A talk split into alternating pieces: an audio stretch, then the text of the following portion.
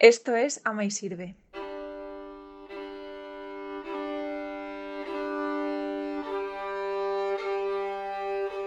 Bienvenido al programa de Ama y Sirve.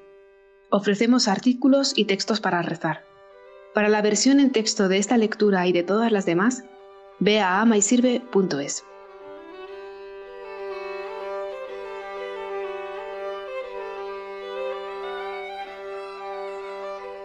En portada, una ayuda tangible.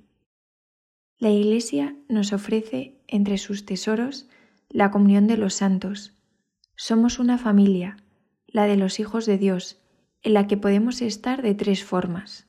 Unos peregrinan en la tierra, otros ya difuntos se purifican, otros finalmente gozan de la gloria contemplando claramente a Dios mismo, uno y trino, tal como es.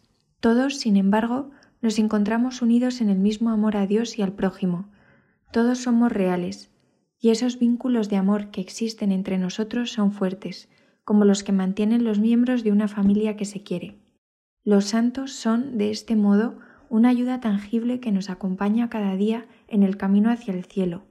Su cariño fraterno acude permanentemente a socorrer nuestra debilidad. Esta comunión permitía a Santa Teresita el Niño Jesús afirmar Pasaré mi cielo haciendo el bien sobre la tierra. También hacía decir a Santo Domingo de Guzmán, moribundo, a sus monjes, No lloréis, os seré más útil después de mi muerte y os ayudaré más eficazmente que durante mi vida.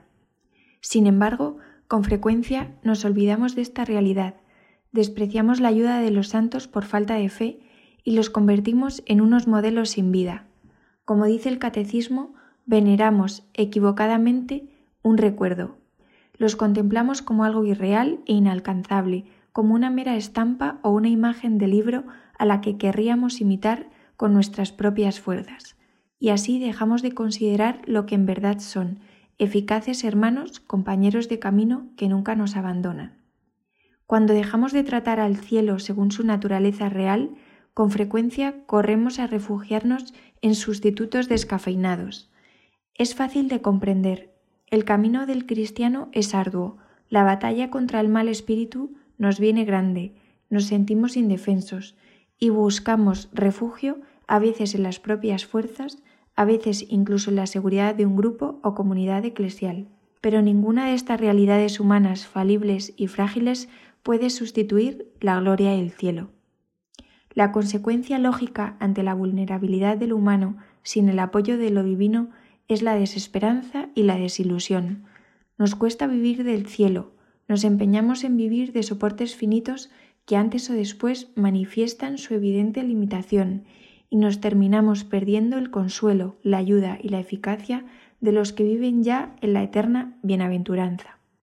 Que Dios nos conceda levantar los ojos cada día y vivir, como decía una persona de Dios, con la mirada en el cielo, el corazón en Cristo y las manos en la masa Ojalá recuperemos el trato fraterno con esos hermanos que gozan ya de la gloria y que desean más que ninguna otra cosa ayudarnos a alcanzar la vida divina plena.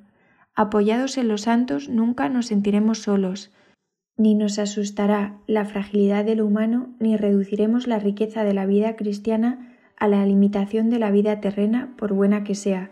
En definitiva, que Dios nos conceda no sustituir el cielo por la tierra, y no convertir a los santos en estampas.